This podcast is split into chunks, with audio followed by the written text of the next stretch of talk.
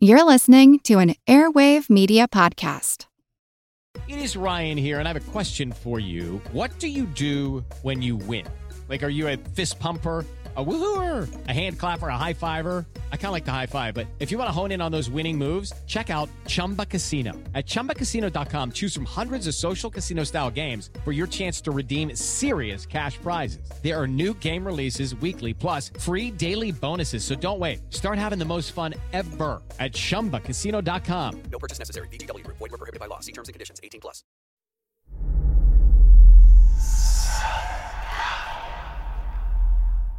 Hey y'all, spooky season is here.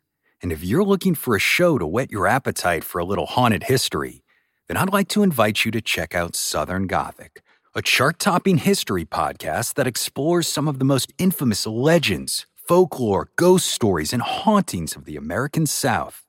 We've covered all sorts of stuff from the Bell Witch of Tennessee to the disappearance of the Confederate submarine, the H.L. Hunley not to mention our deep dives into the local lore of some of America's oldest and most haunted cities, like New Orleans, Charleston, and St. Augustine. So, if you're ready for a little good old fashioned Halloween storytelling with a commitment to quality historical research, then be sure to check out Southern Gothic today. It's available now on all your favorite podcast apps. Monster Talk is supported by listeners like you. Find out how you can contribute via Patreon or with reviews at monstertalk.org forward slash support. Your contributions, large or small, make a huge difference. Thanks. I'm not an envious person. I generally can enjoy my life without needing to worry about if other people are doing better than me. They are. Or making better stuff than me. They are. Or dropping cleverer puns than me. Hmm. But I have to admit that I'm slightly envious of the audio craftsmanship and interview guests that are showing up in the new podcast Wild Thing. Slightly. I mean, if there were a way for me to find out all the secrets behind the success of this new series about the hunt for Bigfoot.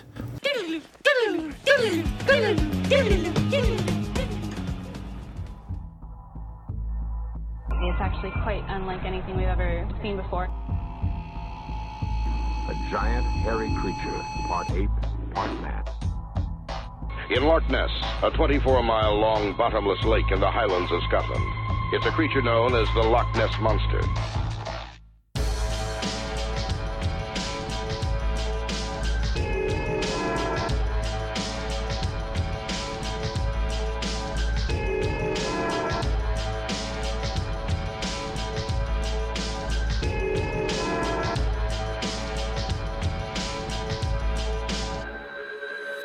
Monster Talk.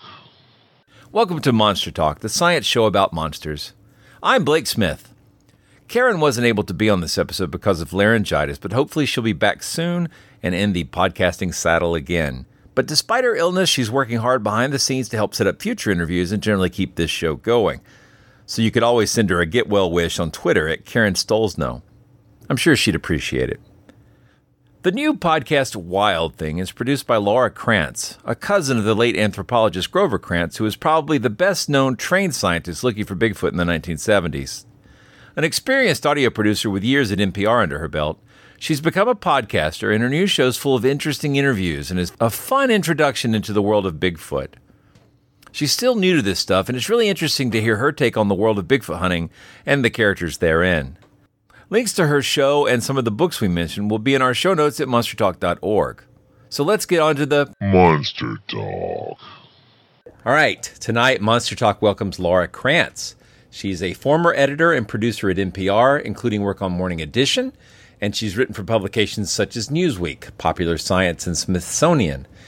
She's the host of a new and popular podcast about Bigfoot and the Bigfoot scene called Wild Thing, which is produced by Foxtopus Ink of which she is a partner. And if you've been listening to Monster Talk for very long, you'll also notice that her last name is Krantz, which may sound familiar. You can find Wild Thing on iTunes or Apple's podcasting app or your favorite podcast aggregator. And as always, a link will be in our show notes at monstertalk.org. Welcome to Monster Talk, Laura. Thank you. I'm excited to be here. Or should I say, Lori? right? I know. Uh, what do you say to an 86 year old man who keeps getting your name wrong? I You- don't know. I don't Yeah, know. you kind of you just let it go. I mean, he was he was endearing and he was nice and whatever. It's just one vowel. Yeah, no, no, it's close. And and I I actually uh, I was super excited. I was going to meet Bob in September. We're talking about Bob Gimlin here, uh, and he was supposed to be at CryptidCon, uh, which is a, uh cryptid cryptozoology themed convention in Kentucky uh, that I've been to for the first two years of it. And unfortunately, he didn't make it. But he's 82. These things happen, you know. I mean, he's getting on up there. But I would have loved to have met him. Yeah, he's a he's a lovely man, and then he's just such a cowboy too, with the uh, the big belt buckle and the, all the you know the little collo- colloquialisms and the cowboy hat and the Wranglers, and he's still out there doing stuff on the ranch and um, yeah, living the life. Yeah, that sounds like my grandpa. He he he's 102, but I think he stopped working somewhere on 98 or 99. You know, I mean, he just he wouldn't stop, right? Just all the way up. So, uh, even now, I don't think he likes the fact that he can't get out there and take care of the cows and such. So, you know, that happens. Well, Yeah. all right, let's get started with the questions. So you're you're probably sick of answering this question, but uh, it's and you actually do answer it in the very first episode of Wild Thing. But to give our listeners some context, how did you find yourself involved in the field of Bigfoot studies? So back in 2006, I was reading um, the Washington Post. This is while I was working for NPR. And I was flipping through, and in the style section, there was this big article about a guy named Grover Krantz. And, you know, I just, same last name, started reading about him. And basically, he just was this fascinating guy who was a, a very well respected anthropologist and had donated his body to the Tennessee Body Farm, which is where they do tissue decomp analysis, and then donated his bones to the Smithsonian along with the bones of his dogs. And then there was this sort of throwaway section towards the end of the article that was talking about how he would drive around the Pacific Northwest looking for Sasquatch with a spotlight and a rifle. And at this point, I'm like, wow, this guy is really interesting and really weird. And also, his family's from Salt Lake City, which is where my dad's family was from. So I wondered if we were related. I asked my dad, he wasn't sure. I asked my grandfather, and he was like, oh, yeah, that was my cousin. He used to show up at the family picnics with calipers and measure everybody's head. Um, right? Yeah. So this is a guy who's devoted to science, like from an early age, like just fascinated by human anatomy and anthropology and biology and just a real scientist to his core. And after sort of reading all these tidbits and then learning that he was a relative, I was just like, man, I feel like I need to explore this somehow. But I didn't really know what to do with it, so I sat on it for a while. And there were just all these signs from the universe over the course of the next decade where Grover's name would pop up in places or somehow someone who was in anthropology would be like, "Oh, are you related to Grover Krantz?" And I would I thought that was just so obscure, but he really was well known in anthropology. And then when I was living in Denver, I found out that his fourth wife, a woman named Diane Horton, lived 30 miles from me. And at that point I was like, "Okay, this is a sign I have to do something with this." And having been in radio, a podcast seemed like the best choice. Yeah, so uh, this will seem like a weird diversion to our listeners, perhaps, but I'm curious. How did you get into audio engineering and editing? Was that out of a journalism school, or where did, how did that happen?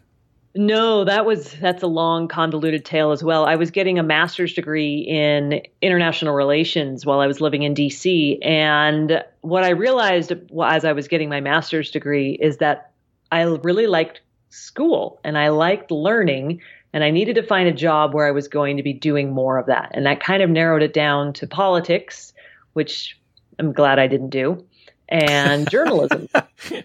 And so I applied for an internship at NPR. This would have been during my second year of graduate school and ended up getting it, which was pure luck because I had no journalism background. My undergraduate degree was in history and did the internship and really liked it. And then I just wouldn't leave. I just took every temp job that came available. You know, someone would be going on vacation for two weeks and they'd need someone to fill in. And I'd be like, I'll do it.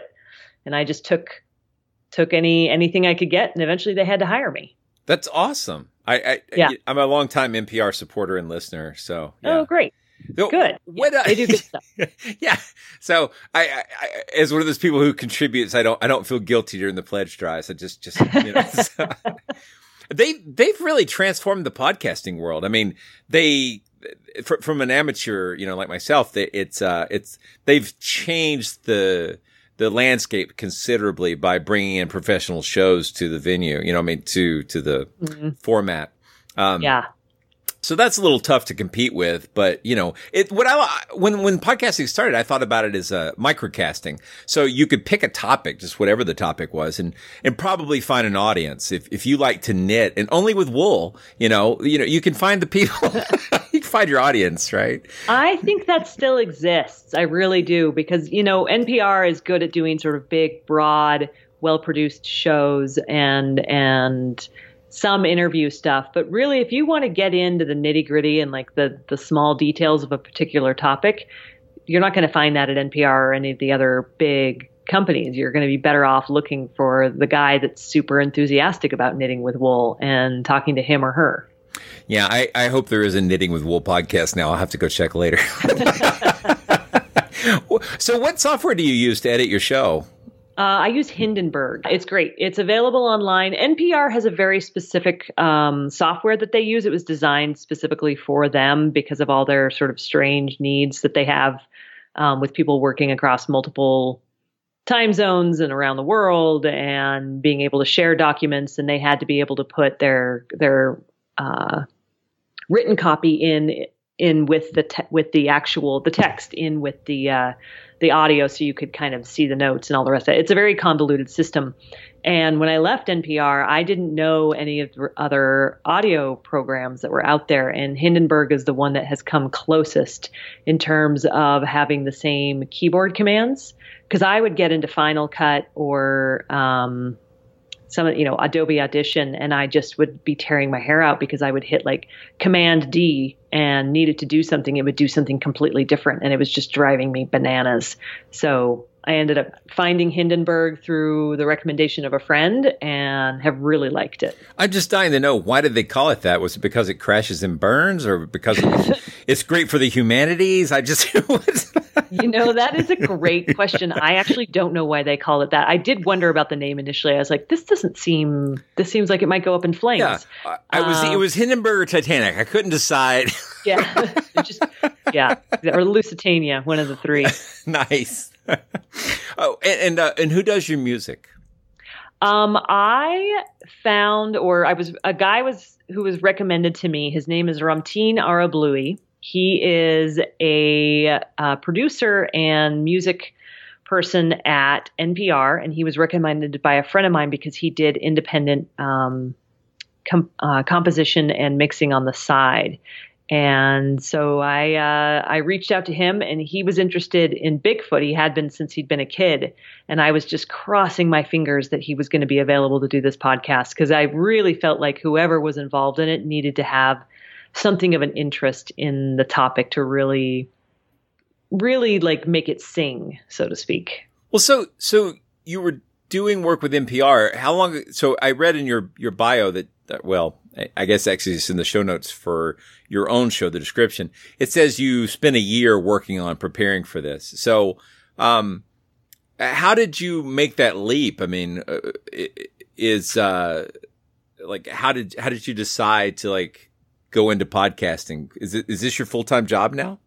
Currently, it is. Um, I left NPR in 2012, the very end of 2012, and then I went to KPCC, which is the big NPR station affiliate in Los Angeles, uh, working for Southern California Public Radio.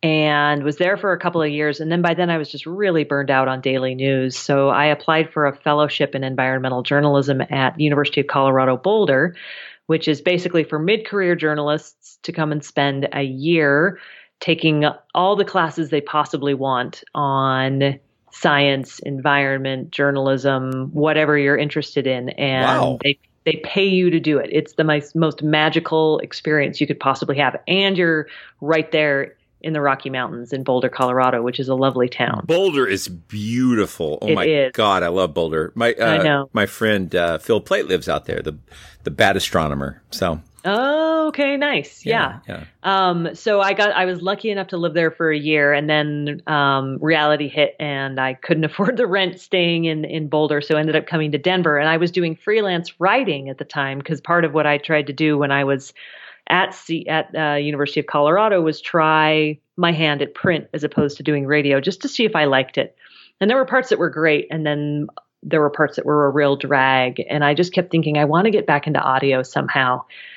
And then when I found out that this that Grover's fourth wife was living so nearby, I just thought, you know, I think there's something I can do here. And so I went to do an interview with her just to kind of suss out what kind of material I'd be working with, people see what people she could maybe put me in touch with.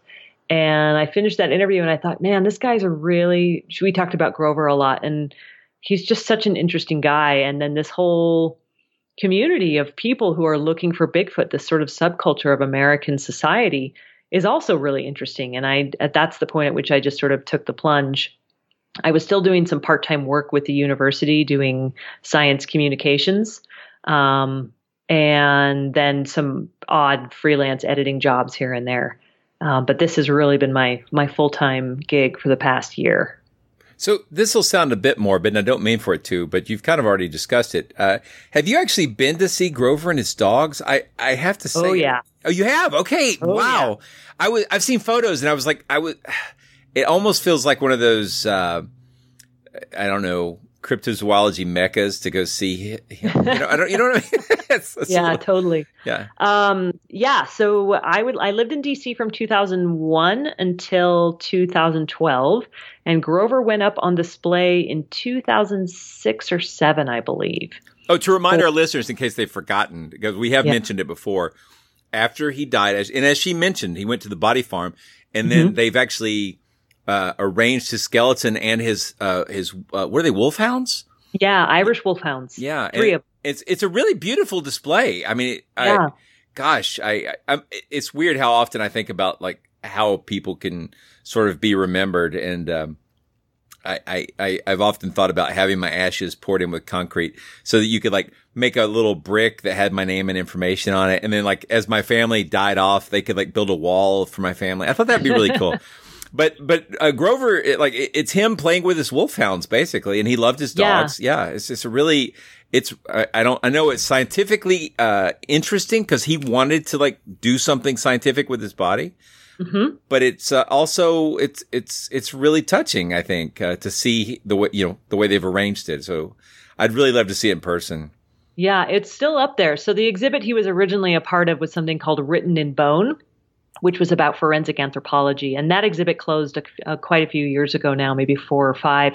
But they left Grover and Clyde still in their case, and they just moved them into a classroom that's on the first floor of the National Museum of Natural History, right out there on the National Mall in DC. And it, you know, you can go in and you can still see him, and he's overseeing the science education classroom for kids. And, you know, he said when he donated his body, I've been a teacher all my life. I'd like to keep teaching after I'm gone. And so I think he'd be pretty pleased with, with where he is right now. That's fantastic. I sometimes feel like there's this a, a degree of uh, sort of nod and wink coyness that becomes kind of de rigueur for content producers when they try to navigate around the topic of Bigfoot without declaring themselves as either being a believer or a skeptic. I mean, we want to have shows that anyone can listen to, but how would you describe your approach to that issue on Wild Thing? My goal was to come into this with a, a pretty open mind. There were some places I just couldn't go, especially conversations about Bigfoot, you know, being able to move through dimensions or cloaking or telepathy, things like that, because that was just that was outside the realm of what Grover Grover thought was possible. Um, and it was also just you know Bigfoot him Bigfoot itself is very hard to prove. Adding in that element would just make it nearly impossible. And I just didn't see how you could do it. So I really tried to approach this in the same way Grover did at that in that Bigfoot if it exists is a flesh and blood creature beholden to the same laws of nature that the rest of us are. And my biggest goal here was just I didn't want to make fun of people. I really wanted to go in and talk to them and hear what they had to say and hear what their experiences were and come at this uh, uh, from an objective observer standpoint and just see what kind of information is out there. Yeah, I, I'm very skeptical, but I've always been fascinated by monsters and uh, Bigfoot's a favorite. It's not my very favorite monster, but it's certainly one of my favorites. And as a kid, just, oh, I was so entranced with, uh, watching it on all the different documentaries and going out in the woods and looking for Bigfoot. Mm-hmm. Oh, it's just, it's, I've, even though I've become, uh, as I like to say, provisionally, uh, an unbeliever, you know, I'm certainly willing to change my opinion. I, yeah. I still love, I still love Bigfoot. It's, yeah. It, so, um, for your podcast, do you have a target audience? I mean, do you have an ideal listener? Who who are you kind of looking for to be out there listening? Obviously, I'd love it if the Bigfoot people were listening to this, but I think a lot of it is repetitive for them too. Like a lot of what I'm covering is pretty basic, you could say. It's this is this is Bigfoot 101, and a lot of them know all this stuff, and it's nothing particularly new to them. But I'm hoping that they're still getting something kind of fun or interesting out of it. But really, I'm targeting people who are just kind of interested in the idea. There are a lot of people out there who may not even realize they're interested in Bigfoot. And then you start talking about it a little bit and they have all these questions and they kind of want to know what, what's this all about? Where's the fascination come from? And those are the people I'm trying to reach. I'm also trying to reach people who maybe think that it's a complete and utter joke and have totally dismissed it. And, you know, maybe get them to think, well, maybe, if not now, then maybe once upon a time. Just kind of bringing a little bit of that of that wonderment about the world back into back into their lives. As you look at the show, have you have you planned out a certain number of episodes? Are you going to be doing seasons? This is a, a one season run, at least as of right now. So there are nine story episodes. Three of those have already aired. And so there's six more to go. And then there are four bonus episodes, and one of those has already aired. That was the interview with Bob Gimlin last Friday. Cool. And then so I've got three more. So all, all, all, total, there's still nine episodes to go. This will carry us through into December, and then uh, it'll be done right before Christmas. So hopefully people will go home and tell their families all about it, or over New Year's, or whatever people happen to be celebrating. And uh, yeah, that's that's my goal. Word of mouth, spread it out there. Well, you you hitting a few thousand here, so that's cool. Excellent. I'm glad to hear it. Tell all your friends. in um, in previous Monster Talk episodes, we've talked with uh, historian Brian Regal, who wrote a book called uh, "Searching for Sasquatch," and he talked a lot about Grover in that book and about some mm-hmm. of the uh, amazing stories around the early search for the Yeti and the Bigfoot. Will you be mm-hmm. digging into those early days of stuff like Tom Slick and all those interesting men's adventure magazine articles about Bigfoot? I'm not getting into those nearly as much. There will be a little bit about Tom Slick um, from the standpoint that I talked to Peter Byrne, who is still alive, and Peter I is one of the. Oh my gosh, I'd love to I talk know. to him. Yeah, he's one of the original four horsemen of Sasquatchery, as they call them, and he's still alive and kicking out there in Oregon. And I spoke to him several times, and so Tom Slick came up during those conversations, but I didn't get too deep into those stories. There was a lot of ground I was trying to cover. You know, the next episode is really about people's eyewitness encounters and their own personal experiences with something out in the woods, which are pretty hair raising. I mean, a lot of those stories, you just hear them, you're just, and they're just mind boggling. They're, you, they, you're, you know, you just feel the hair on the, your arms stand up and on the back of your neck. And for me, they're the most compelling pieces of of evidence per se. I realize that eyewitness accounts don't necessarily stand up in court, but man, these people really did have some sort of crazy experience out there. Yeah, and it's tough to dismiss them. It, it is, and uh, you know, uh, when I go to things like Crypticon and meet people who've who've had these experiences, it's certainly uh, it, it's not one of those things you. It, I don't feel comfortable saying, well, that didn't happen because Bigfoot's no not way. real. You know what I mean? It, yeah. they, they, had uh-huh. some kind of experience. Yeah. So I, I, I personally am more inclined to think, well, you know, I don't think there's sufficient evidence to say Bigfoot's real, but I don't discount that you had a weird experience. That's Right. I wasn't there, right? You know, and Right. and people, exactly. And yeah, maybe it- it, was Bigfoot. I mean, Yeah. who the hell knows for sure? and but golly, I mean, who would be more excited than somebody who spent their Yeah. life thinking about? It? I would love there to be Exactly. find a body. Golly, I'd be very excited. And as I like to point out, I'm one of those people who would speed up to hit Bigfoot if it ran out in front of me. So yeah.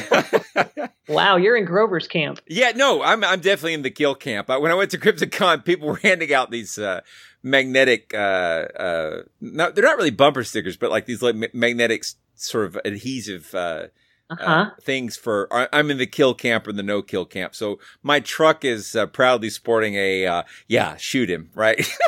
Wow. Opening yourself up to a world of trouble right there. Well, you know, I've already, I'm already in the trouble of, uh, uh, being a, you know, a, a skeptic who loves monsters. I've got all kinds of problems. I, I like to think of myself where uh, the, uh, I, I, I frequently describe myself as being in a ghetto inside a ghetto. Uh, in the Yeah. ghetto of people who, uh, love monsters and also in the ghetto of people who self-describe as skeptics. So I'm in a Yeah. narrow, tiny little circle. you of are people. Yeah. a so- Venn diagram. yeah, of, my uh, Venn diagram your- puts me in a very strange little shape. Yeah, it's sad. Yeah. So, but yeah, then some of the other episodes get into some into some of the interesting science that's being applied to Bigfoot studies. So, like DNA analysis, we'll get into that in episode five. And then I go out on a, I got to go out on a Bigfoot expedition with a few people, which is pretty fun, and that'll be one episode. And then I also am looking at sort of the cultural appeal because even for people who don't believe in Bigfoot, there really is a fascination, and companies have figured that out. When you need mealtime inspiration, it's worth shopping Kroger, where you'll find over 30,000 mouthwatering choices that excite your inner foodie. And no matter what tasty choice you make, you'll enjoy our everyday low prices, plus extra ways to save, like digital coupons worth over $600 each week. You can also save up to $1 off per gallon at the pump with fuel points. More savings and more inspiring flavors make shopping Kroger worth it every time. Kroger, fresh for everyone. Fuel restrictions apply. Hello, I'm Paul Giamatti. And I'm Stephen Asma. Each week on Chinwag, we dig into the weird topics you wonder about, that you care about, the stuff none of us are totally sure of, like the Bermuda Triangle, Mothman, consciousness, philosophy, UFOs, ghosts, or say Bigfoot. So who's to say that there's not alien species that are Sasquatch? Like I'd seen a ghost, and I would hear something walking and breathing. Maybe every path is right. I will accept as a premise that every path is right. That is a face on Mars, eyes, nose. It kind of looked like Wilson the volleyball. Some people enjoy the waves or whatever uh, crashing, and I enjoy listening to a quantum physics audiobook. I do think there are many things in the world that we just don't understand and probably won't understand. That's our whole show. And- So join us every Wednesday on all major podcast platforms and find us on Instagram, TikTok, and Twitter at ChinwagPod and Wagon. Think about all the brands you know of that have Bigfoot in the name or the Oh, yeah. logo. yeah, Or or, or. Yeti. I mean, golly, yeah, Yeah. absolutely, yeah. Exactly. Uh, so talk about a little. Uh, talk about that a little bit too. So I, you know, I could have probably gone on for years with this, but um, there are other projects that I'd like to work on too, and I didn't want to become just the Bigfoot girl. Sure, sure. And, and cryptozoology as a field is, is pretty broad. There's a lot of monsters out there. Uh, And we've talked, we talk about all kinds of monsters, not just cryptozoology. So we get into things like the Frankenstein monster and hybridization and vampires and so on. But was this your first foray into the culture of cryptozoology? Yes, it was. I wasn't even a Bigfoot person at all before sort of starting to learn about Grover and, and all of this. I've really Bigfoot was just kind of tabloid fodder, kind of silly. Harry and the Hendersons might have been my my largest exposure to Bigfoot. Um, I just watched that on the big screen like two weeks ago. It came back as one of these like, uh, you know, retro theater things. I took my kids Mhm. to go see it. It was fun. So It's cute. It really it kind of holds up. And actually, I interviewed William Dear, who was the director and producer on that film, as for one of the bonus episodes. So you'll get to hear from him a little bit later this year. Oh, that's awesome. Yeah. Has uh has everybody been treating you nicely? Yes, most everybody has been really fantastic. Um, I did get a little bit of angry email uh, after the evolution episode. Um, some people saying I was a little too dismissive of creationism. Hmm. And then Oh, I've gotten a few people who were upset that I dismissed footprints outright as evidence, and I probably should have been a little more judicious about how I said that, saying that they are not sufficient evidence on their own. Then I've, there's definitely been a few people who have not wanted to talk to me more on the scientific, the science side of things. Like I was trying to get interviews with a few people at the Smithsonian to talk about evolution and where Bigfoot might fit into the the old phylogenetic tree, and they basically just were like, "Nope," and I was like, "Why not?" And they were just like, "Nope," and I was like, "Is it because of Bigfoot?" And they're like, mm, "We just don't want to talk about it." So, all right. You know, uh, we've talked about this on Monster Talk quite a few times, but there is this weird, and I don't mean that weirdly like dismiss. I, uh, a taboo. Uh, taboo. There's this strange thing that happens where there is a subgroup within cryptozoology that is deeply invested in cryptozoology as a mode of discounting uh, natural selection and evolution and an old Earth. And really? oh, Oh yeah, yeah, absolutely. Uh, now it's typically not around Bigfoot. It's typically around things like Mokele Mbembe, which is uh, the idea that there's mm-hmm. a that's ex- in the Congo, right? Right, and, and dinosaur and thing. That and the Ropen as a pterosaur being alive, and the idea I think is that if they could find a living example of these, it would in some way prove that the Earth is not as old as people say. Now, I don't know how that would comport with things like the coelacanth and other creatures like the alligator that, that, that have evolved over time, but have ba- basically maintained the same morphology over time. And you, you can't really capture the molecular changes over time through the fossil record because some animals, mm-hmm. they heavily conserve their shape. But, but it's there. It, there's, there are cryptozoologists who are also young earth creationists and they're, they're not, uh, insignificant. They're they're a big factor, I think. Mm-hmm. So, but yeah, no, no, no real hate mail. A couple of like yeah. people who are think that I'm trying to be funny and I'm not, and a few other things like that. But most people have been really positive about it, and I've gotten some lovely letters and some really nice feedback. I met a my dad's cousin who he's never met, um, but is someone who lives in Washington. Reached out and sent a note, and so you know I'm meeting some new relatives that I didn't even know about. So all in all, it's been a really positive experience and it's been awesome just hearing from people and hearing their stories and hearing how much they like this story and I love it. No, I, I, in in case it's not clear, I've really enjoyed it, and it's a, oh very, good. Obviously, it's a very well produced show. it's as though you're an experienced audio producer. I don't know how yes. you pull that off. Yeah, something like that. So, what have you found to be the most compelling evidence for Bigfoot so far in your work? Um, aside from the eyewitness accounts, which I just keep kind of turning over in my head, I think one of the most interesting things were these giant ground nests that were found out on the Olympic Peninsula by a guy who was doing a survey on a timber cut. And he was out on family, private family timberland and was walking around in the middle of this thick brambly forest and came across these huge nests. They were probably eight, nine, ten feet in diameter, and there were several of them. And they looked pretty fresh because the fauna the flora that had been used to make them was they were they were branches that had been snapped off and they were still green, which means they were relatively new. And he's someone who'd been out in the forest for 30 some odd years and had never seen anything like it. So he reached out to the Department of Natural Resources out there in Washington, as well as the Olympic Project, which is the Bigfoot Research Group based out in that area. And they all came out and took a look at it, and everyone's standing around scratching their heads, and no one has ever seen anything like this. And yeah, they brought in some bear biologists, and the bear biologists said, well, they're not bear beds, they're too elaborate for that. So I got to see these. They were had been around for a couple years by that point because in in finding the nests and then seeing how fresh they were, the decision was by the timber company, okay, we're not going to log this land. We'll give you guys the Olympic project 5 years to sort of figure out what's going on here. Wow.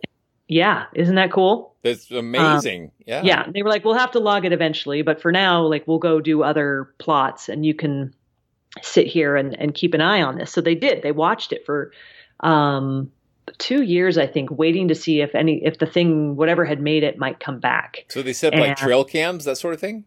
Yeah, I think they set up trail cams. I think they just like, you know, camped out there. I think they just kept kind of coming back and, and checking everything out and nothing ever came back, or at least not that they saw.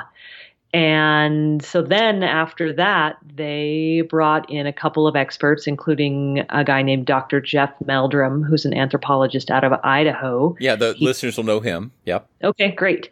Um, so he teaches at Idaho State University, which incidentally is only about 45 miles down the road from where I grew up. So, you know, another little moment of, oh, we're in my neck of the woods here. Cool. Um, and he took out samples for DNA analysis. And um, yeah, sent those to get get them analyzed. But having seen those nests and seen how big they are and seen how elaborate they were, I mean, they really think of a bird's nest and sort of how interwoven and shaped and formed they are, and that's basically what you're looking at on a massive scale. And it just kind of blew my mind. And there was definitely this moment where I was just like, well, well, shit. What are these? I typically put the swearing into the uh, into the Patreon feed and then the the beep it out on the regular show, but that's no trouble. I mean, that really was my response, as you probably heard in the first episode. It was just like, my, what are these? These are really, really weird. And there was that moment where it's like, well, maybe it is Bigfoot. So you, you got to go see these yourself? Yeah, I did. And, and, and, I didn't see any photos on the Wild Thing website. Are there are there photos there anywhere? There are photos online. I was not allowed to take photos. That was one of the conditions for me being allowed to go down there. But yeah. if you Google Cliff Barackman, yeah, I know Cliff. And, yeah. Yep. If you Google him and you Google Bigfoot nests, you will see some of the photos that okay. are there. Um, awesome. And in any case, those photos are better because they were taken when the nests were fresher. By the time I got there, they were starting to degrade. So any photos I tech, took would have looked like a pile of sticks, pretty much. And they really were much more elaborate than that. They really, it was not just a pile of debris. That is so wild. So they sent the the samples. I'm assuming to Todd Disotell. Yes, well done. You know your people. Yeah, yeah. So well, Todd was our very first guest on Monster Talk. He's been on several oh, times. really? Yeah, yeah. So. Yeah, he was great. He was a lot of fun to talk to. Very well, he's funny, a hoot. dry yeah. sense of humor. Yeah. Um, I really enjoyed talking with him. So yeah. So, so has, I, I don't want to, no spoilers for your show, but do we get the DNA results before the end of the season or during the uh, show or, or, yeah, but I'm not, I'm not going to tell you what no, no. I don't want, no, I don't want to ruin anything. So yeah, um, they are, I believe at the end of the third episode, they were talking about sending them in for analysis. And so it will continue from there. Okay, cool. All right. So there's cliffhangers. All right. Hmm? That's fantastic. All right. And so, so you've been out in the woods now. I, I, I, uh, have you, have you been on a Bigfoot hunt? I haven't been on a hunt per se. I've been out on an expedition. It was a short one. It was like a long weekend out in the Mount Hood National Forest with a few people associated with the Olympic Project and a couple of the other Bigfoot research groups, and just went out with about four of them um, and my producer Kelsey Ray, and we spent the weekend out there just sort of hearing about what they generally do when they go out on these kinds of excursions, what they're looking for. Um, one of the guys told us his his Bigfoot encounter story, which was a little creepy, sitting there at night in front of the campfire with all the forest sounds around you. Uh, and then we went out on a, a late night hike with uh, night vision and uh, thermal vision. Like like FLIR? Yeah, exactly. Okay. Um, and it was it was pretty cool. It was a really fun experience. So so this show is going to take you through the end of the year. What what's next for you? What what are you working on after this? Oh yeah, see everybody asks that question. I'm not quite ready to divulge that yet. Okay. Mainly because I'm still trying to sort of hammer out if it's the right project for me. Gotcha. Is there anything else you'd like to let listeners know about your show or anything else you'd like to plug or promote? Um, well, you know this is a this is an audience that's used to talking about monsters so i probably don't need to say this to them but you know the the thing that i found i kind of went into this expecting the bigfoot people to be tinfoil hat wearing conspiracy theorists a little bit uh, uh, crazy and have been extremely pleasantly surprised by just how down to earth everybody is and i think that's one of the things that surprised me. And then, you know, they're basically people who have an interest in something, who are very curious about something, and who want to know more. And honestly, they're going outside, they're hanging out with friends, they're doing, they're pursuing a hobby that they find fascinating, and I don't really see what's wrong with that. So, uh, I would say you're not allowed to fun, make fun of Bigfoot people anymore. Is sort of my general general feeling on that. Yeah, I I, I hope that that's been our. Uh, I don't know what the, the that that's the the tone we've Your been ethos? taking. Yeah, ethos, or I I wanted to say footprint. Yeah. that that I, I hope that that's where we are as well. I mean, I I've been that guy out in the woods looking for Bigfoot, and you know, I still like to go out in the woods, and Mhm. and I still, even though I'm very skeptical, there's not a You're night that goes see one. right. Exactly. I I every time I'm driving through a pine forest, I keep hoping one will step out in front of me, and I could just you know speed up and hit it. Run him over with your car. exactly. so You're um, speaking of monsters. Yes, exactly. I'm terrible, but I, I, you know, I really would love it to be true. I would love yeah, it. I know. I think a lot of people do. I mean, there's just something about that that's extremely appealing. It is. So, so you, you, you did ex, well, you, you expressed some reticence around the paranormal Bigfoot question because it's not very Yeah. scientific, but you probably ran into some paranormal Bigfoot people, right? When you're researching? A very few. It actually worked out to my favor that I had gone to Grover's uh, wife for his widow first, because she then put me in touch with other people who had known and worked with Grover. And I think, you know, people would come up to Grover with all kinds of theories, and he would listen to them because he never knew if someone was going to give him information that was actually helpful to the work he was trying to do. Yeah. But I think he also got a lot of people who were like, yeah, they came here on alien spaceships. I've seen the landing site. Um, and, you know, he was patient, but I think that stuff kind of just drove him crazy and he steered clear of a lot of that. So most of his peers, most of the people he stayed in touch with were of a similar mindset. And so he, I, because I was introduced to these people through Diane. They were people who knew Grover, who were friends with Grover. And so I kind of got tracked into this more scientific side of things. So there were a few people I met who were a little bit more in the uh, the the paranormal Bigfoot, supernatural Bigfoot, um, but I didn't end up having, actually talking to a lot. I've gotten letters from a few, um, and have not really responded because they don't seem like they're quite right. Maybe. Yeah, I, it, it's, but it's a broadly, uh, it, how do I put this?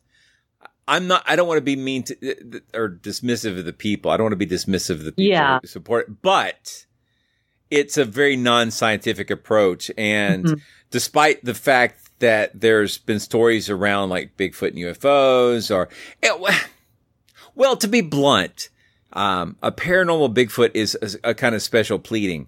Why haven't we found a body? Because it's extra dimensional. You know, that's Right. It, it, Exactly. it basically becomes a special pleading and it lets you get out of having to have evidence or having to have DNA or having to have a body or any of that kind of stuff. And so it's very Right. Frustrating. If the laws of nature don't apply to Bigfoot, then they shouldn't apply to anything else, and then we can just throw everything we've ever learned in physics class out the window. Absolutely. My, Right, right. So, yeah, I, although I do intend to do an episode in the near future about the, the UFO Bigfoot connection because it, it's out there. I mean, the, the stories Yeah. are definitely out there. There's lots and lots of stories about Bigfoot being sighted, especially around Pennsylvania. I'm not sure what's going on there, but uh, really, yeah. So that was big in the 70s, but um, Okay. yeah. It's so good to know. Uh, the Patterson Gimlin film. You you did talk about that a little bit. Yeah. Um. The the uh. And obviously you talked to Bob Gimlin. Um. So uh, how did you feel about the film? You you probably watched the stabilized version, I assume. yeah. I mean, I've watched all kinds of versions: the color corrected one, the slowed down one, the, you know, all of them.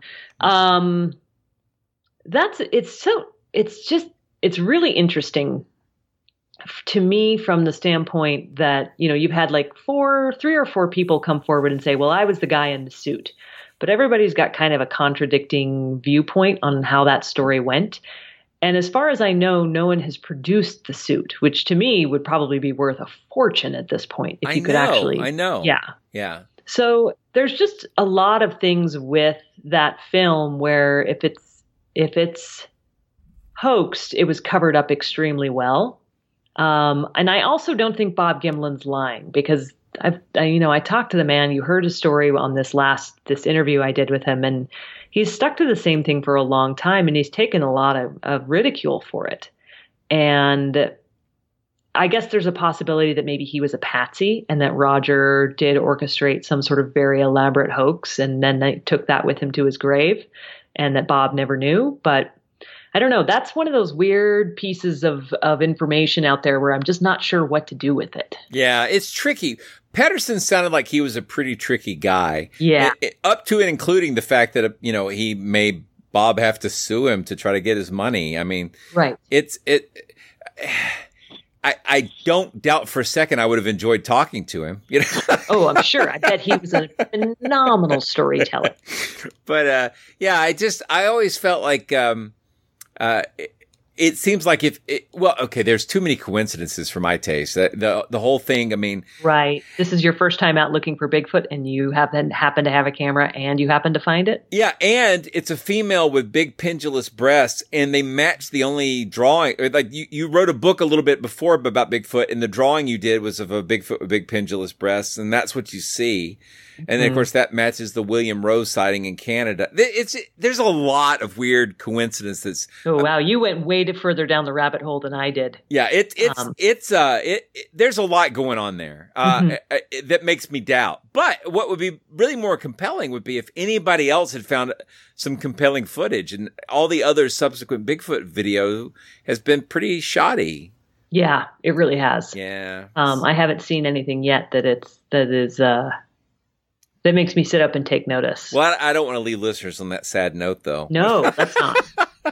let's think- talk about something happy. Yeah, yeah. So, so I, I, I I'm out of like my prepared questions, um, Mm-hmm. but I, I do want to talk about monsters a little bit more. We, we Okay. actually have this, um, this finishing question we like to ask, ask uh, first time guests, and Mhm. that is, what is your favorite monster? And that could be anything that you declare as a monster. That's your personal taste. So it can even be a real species. Absolutely. All right. Um, I am going to say the Komodo dragon. Really? Okay. Yeah. Why? Think. Well, first of all, it's enormous. They are really big. They are huge, and they when they bite you, they have like toxins in the glands around their jaw, and they can like poison you, and they can keep you from. Um, I think it's an anticoagulant. So like as you're as it's eating you and you're bleeding out, you can't even like clot. Oh, wow. Yeah, and they smell really bad. Oh, really? That's yeah. Yeah. I, I guess they should. I've been to plenty of reptile houses. None of them smell very pleasant. Yeah, and they yeah, and I just and they're old. Like they're an old old species. They've been around for a really long time. Um I'm trying to think they think that they're they might have been around as long as almost 4 million years ago, which is pretty crazy. Yeah, And basically So- maintaining the same morphology. Yeah, exactly. Yeah, they're they're really huge and and can be surprisingly fast.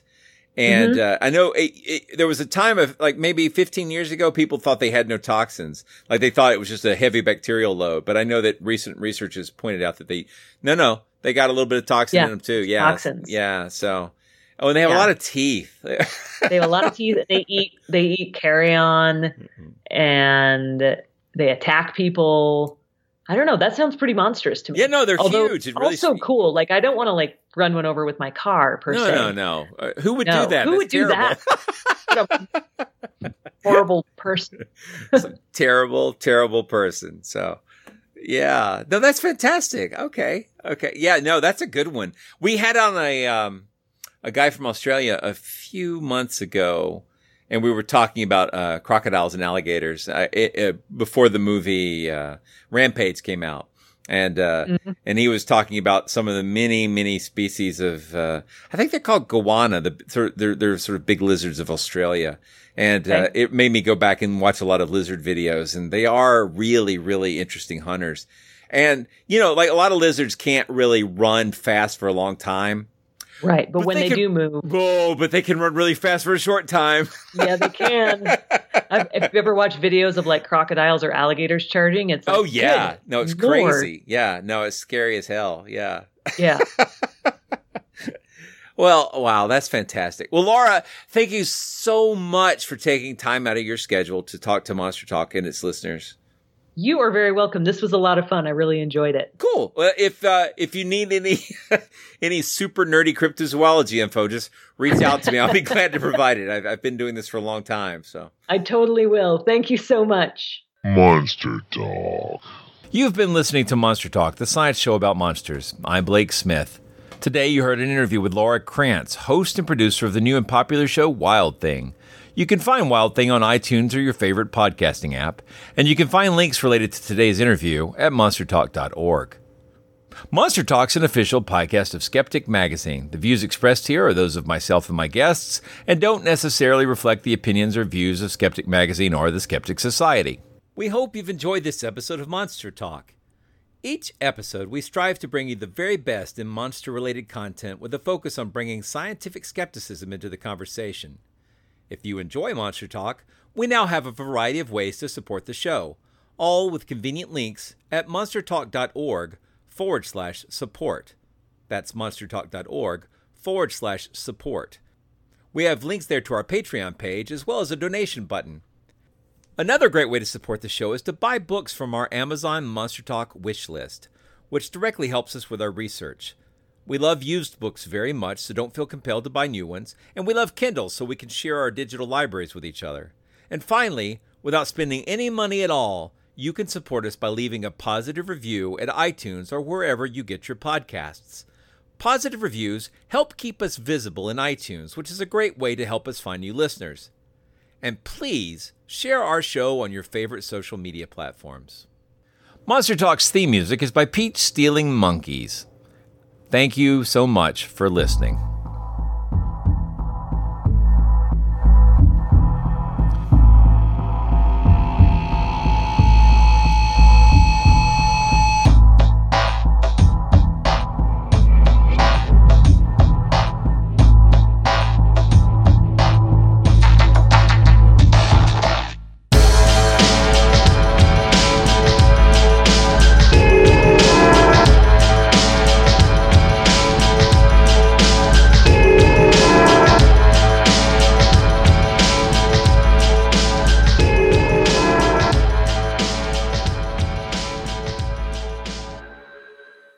To stay abreast of the latest from Skeptic Magazine and the Skeptic Society? Want cutting edge skeptical articles delivered straight to your inbox every week? Then subscribe to eSkeptic, the free electronic newsletter of the Skeptic Society. Visit skeptic.com to sign up.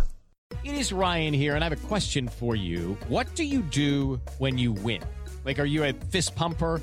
A woohooer, a hand clapper, a high fiver. I kind of like the high five, but if you want to hone in on those winning moves, check out Chumba Casino. At ChumbaCasino.com, choose from hundreds of social casino style games for your chance to redeem serious cash prizes. There are new game releases weekly, plus free daily bonuses. So don't wait. Start having the most fun ever at ChumbaCasino.com. No purchase necessary. VGW. Void were prohibited by law. See terms and conditions. 18 plus.